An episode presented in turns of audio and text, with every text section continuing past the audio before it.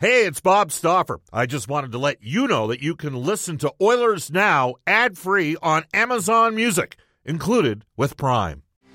Second hour of Oilers Now, brought to you by World of Spas, Edmonton's number one hot tub and swim spa dealer. The ideal place to start your daily vacation.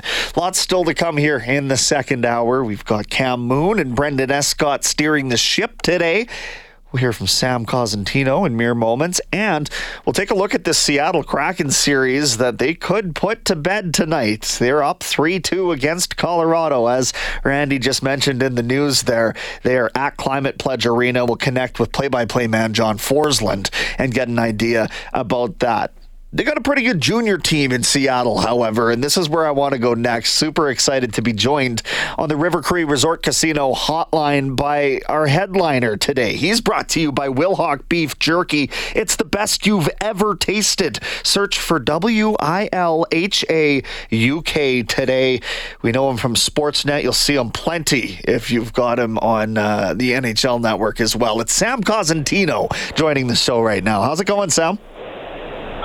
I'm doing great, guys, but there is something seriously wrong. If you two are hosting and I'm the headliner, what the hell has gone on here? I'll tell you what happened. Forslund booked and confirmed after you did. How's that sound? Cause the truth, baby. Cause you've been a headliner ever since I've known you. You'd be my horse if you never ran a race. Who loves you, buddy? Unbelievable. So, Sam, listen, I, I, I grew up watching you cover the junior hockey circuit, so I'd like to drop the puck there because we've got a, a heavyweight tilt going on uh, in the Western Conference Final of the Western Hockey League, that being Seattle and uh, and Kamloops. And Cam and I both have uh, ties to to the Blazers organization. Excited to see them hosting the Memorial Cup this year, and well, they've been on a run, eight zero through their first couple playoff series, but so too are the juggernaut Seattle Thunderbirds. Does this Thunderbirds team remind you of any sort of historical juggernaut junior team, or what do you think about it? Well, there's so much talent. Like I, I think a little bit about the Acadie Bathurst team that played kind of a, a grinding style, had talent, but not as high end.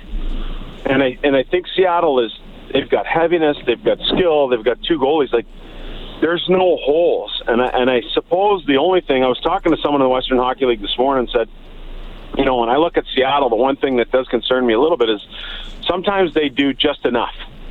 And I'm like, yeah, I, I get that, but they haven't been challenged to the point where you have to step it up and and move it to another level. And I think they're going to get stung once or twice early in this series with Kamloops. That's going to wake the beast, if you will. And I think at that point, they're going to be really, really tough to beat. I mean, I think there's enough personality in the room, knowing some of the players the way I do, that I think there's enough personality that when it comes time to have to go, that they'll be ready to go. So I, I'm going to be fascinated to watch the series. And let's not forget, like human nature, especially with kids, it plays more than anything you know you've got a ticket to the big dance already if you're the Blazers, and I completely understand. You want to beat Seattle because they've been number one most of the year. You want to win a league championship. I understand that, but that human nature cookie that exists still exists, and that's they already have a ticket to the big dance. Over on the other side, Saskatoon does what has only happened three times in the WHL and came back from a 3 0 deficit. They win their series over Red Deer in seven. They'll face Winnipeg. Winnipeg's been you know, the best team in the Eastern Conference pretty much all year, but uh, it looks like the Blades. It, pulling themselves off the mat. Hey, they were down 2 nothing to Regina in the first round, too. So they've done it a couple of times. So, what do you expect out of that series? Well, that one fascinates me too. I mean, I think Winnipeg on paper is better team, but uh, you know, Saskatoon plays with a lot of speed, and they kind of have continually gone under the radar in the Priestner era because I don't think anyone believed that you know that that Cohen could could do the job. But he's had nothing but success, and they've produced National Hockey League players. They've produced drafted players. You know, Tristen Robins saw him earlier in, the, uh, you know, a few weeks back with San Jose. Like, they have done a really good job there. Probably don't get enough credit for for what they've done. you transition from Mitch Love, who's the AHL Coach of the Year, to getting into a situation where you go and, lean on one of his former teammates and Brennan Sonne to come in and do the job. And I loved his messaging to his group after the win. Uh, I was watching that on Instagram today where he talked about his guys, uh, you know, making history and, and how historical it was and how he got really emotional about it. So they're they're definitely a team you can't take lightly, especially if you get up on them early in the series. Having said that, you know, it's pretty tough to beat of Winnipeg on paper. So I, I picked the ice in that series, um, but Saskatoon has surprised us twice already. Saskatoon benefited, Sam, as we chat with Sam Cosentino from Sportsnet and the NHL Network. Uh, they benefited from having Connor Bedard just in the building in that first round. And we've sort of talked about the business angle off air, Cam and I have, about how important it would have been for that Saskatoon program to get four home dates in each of their opening two series, you know, and drawing like they have. It's really, to me, I, you know, the Western Hockey League's always been a showcaseable hockey, but the way that TSN picked up the coverage of Bedard's season this year, and I think they've done a really good job of showcasing a pretty uh, a pretty good product out on the ice. Yeah, they they have done a they've done a great job of that, and I think back you know, the last time when when we had the rights at Sportsnet and was doing um, that series when Kirby Dach was playing for the Blades at that time, and they were up against Prince Albert. And you know how nasty a rivalry that can be, and and you know it was unbelievable to see the crowds in in, uh, in Saskatoon at that time. So to think that that would have been up a couple of levels with um, you know with Bedard being there, and, and to be honest with you, it shouldn't really be much different with Winnipeg. I mean, Savoie, Geekie, McClennon, you got Benson who's going to be a high first rounder this year. You got Hauser's had an unbelievable year. You got Zloty back there. Like they've got a rock star team, and you know based on on the Blades and their success and playing for for a title in the East, uh, there's no reason why uh, they can't get back to some of those levels, and they're probably let's not let's not sugarcoat it. They're probably going to have to be because you're only going to see 1500 in the other barn. Yeah. Yeah, that's that's all you can put in there. that's it. Yeah. Uh, yeah, that's it. Connor Bedard had he, he, played seven games in the playoffs and he only had 20 points. had 143 in the regular season in 57 games. I, I got to watch them both times they came through Edmonton here, and I saw him play one time in Red Deer during the season, during the All Star break uh, in the NHL, and and watched him in the in the World Juniors last year in the summer. Sam, every time you see him, it's like he brings something else to the party. He, he puts it up another notch, makes a play that brings you right out of your seat. Uh, over the course of this year, start to finish for Connor Bedard. What did you see from him? The thing that probably impressed me most, and I wasn't sure was entirely present in his game, was his ability to make plays, and that's. Um, you know, that's something that I think emerged throughout the course of this year. He probably had some of that in him, you know, going back to that under 18s in, in Texas when he was playing with Shane Wright, and, and we started to see it there. But I think that was taken to a new level this year, and that's what impressed me most. You know, I, I watched him at the World Juniors, and you're, you're right, Mooner. Like every time he's out there, something different happens, and you know the curl and drag, and you see those things, and but his ability to make plays is is really really special, and and that part is the element to me that stuck out to make me think that you know there's going to be stardom at the next level. So. I love the young man. I've had a chance to interview him since the the second he you know, he signed his agreement with uh, with the Pats, uh, and have kind of followed him right through. It's going to be really cool to, to follow him up to that draft day in June. It doesn't seem like he's succumbed to any of the moments before him. And I think of the World Juniors where he's out there saying to the person interviewing him, I'm not talking about what I've done. I'm talking right now about what my team has just accomplished. Like he just seems to be so light years ahead of, uh, of where you would expect an 18 year old kid to be. But he's been that way since before he got the exceptional status, right, Sam? I mean, he wouldn't have gotten that status into the league if he didn't have that kind of head head on his shoulders. I think that's the key point, and that's you know that's something that's taken very seriously by Hockey Canada, who's essentially responsible for granting the exceptional status. Is that you have to be able to kind of stand up on your own two feet. You have to be able to, you know, move away from home as he did from his BC home to go play in Regina. You have to be able to handle the media pressure that comes with the exceptional player status, and in every barn you go to, you're the guy. I mean, when that was granted, they figured he could handle it. I don't think anyone expected it to be to the level it's been. And so you have to give Connor a ton of credit for being able to handle all of that added extra layer, um, you know, of, of media presence this year. So it's been it's been a real delight to watch him. You know, I sat down with him the last time in January. We had a great chat there, and he's just a he's just a real kid.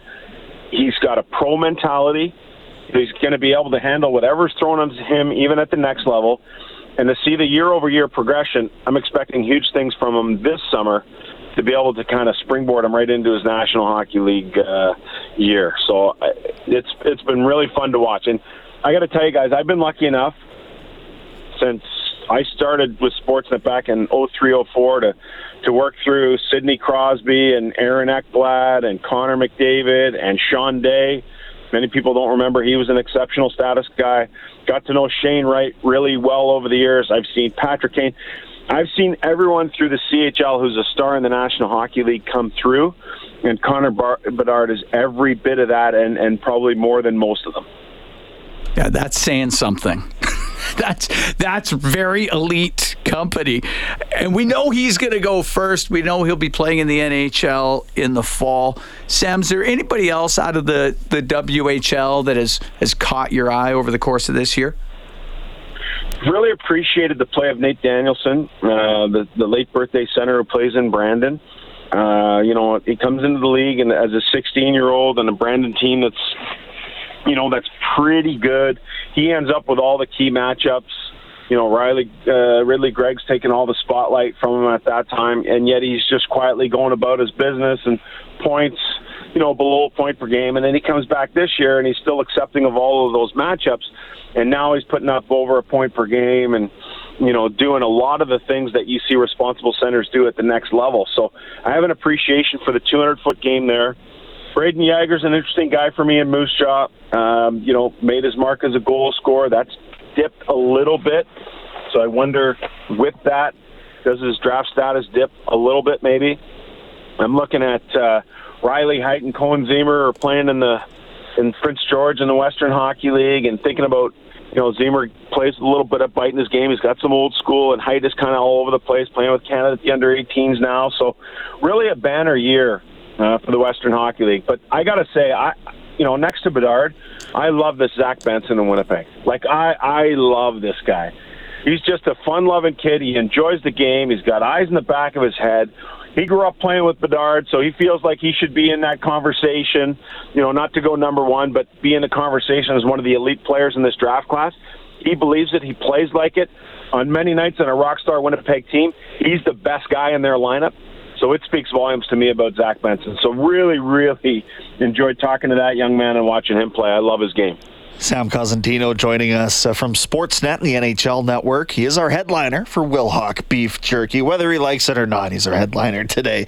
Uh, Sam, uh, let's talk Leafs for a minute here. I know you weren't in the building, but uh, definitely would have had game, uh, eyes on Game 5 last night and, and, a chance for them to finally sort of slay the dragon, slay the, the demon, and they didn't do it. And uh, a lot of um, vitriol being directed, and frankly, if you've watched the games, rightfully so, at Justin Holl. But uh, I would love to just get your thoughts on sort of that series and whether or not Toronto is going to make out with their first playoff series win since 2004 when you were just starting at Sportsnet. Yeah, Justin Holl has been a goat on many occasions this year, but his game is actually fairly steady and he's been a guy who's been a mainstay in that lineup all year long. And you remember, you know, earlier in the year, Toronto had a lot of injuries in the back end. Now they essentially have nine NHL defensemen and he's all the time. The problem for Justin is when he makes a mistake, it's usually a pretty big one and it's magnified. But most of the time, you don't notice him. And for me, a player like him, that's probably a good thing. But getting off the Holl and looking at the big picture, this is about as nervous a city as I have ever seen you know, last night three one. We're going to take this home, home ice. People are going nuts. They got their suit jackets on with Maple Leafs all over the place. They're yelling and screaming and swearing and you know trying to talk to Tampa fans off the ledge and so on. And it just wasn't meant to be. It's not going to be easy for this team. I'm so impressed by the battle torn Tampa Bay Lightning. I can't tell you how impressed I am with that group. Hedman can barely get on the ice and skate. Points getting run all over the place. Kucherov's getting thrown into the end boards by Holl with a you know bad stick. Like it is unbelievable what they're doing without Cernak on the back end. You know, Vasilevskiy always letting in too many point shots from the point to their screens and all this kind of stuff. What a what a warrior of a team. So I picked this thing to go seven. I stand by it. And if the Toronto Maple Leafs lose, look out. It's going to look a lot like Winnipeg. There's going to be some wholesale changes. Oh, baby. I, uh, I want to make, before we let you go, Sam, because we have you on and, and love to tap in on your expertise, not just in hockey. You're not a one trick pony. There's a little something you're bringing to the mix when it comes to baseball. You have a long background in baseball. Uh, the Toronto Blue Jays looks like a pretty good start to the season at, at 16 and 9. I know you keep your tabs on these things. So what have you seen from them? I'm going to tell you right now. You need to get to the ballpark, okay? The ballpark is spectacular. They've started a three phase renovation and uh, I was there with my son's team two weeks ago, and there with my daughter's school uh, two days ago.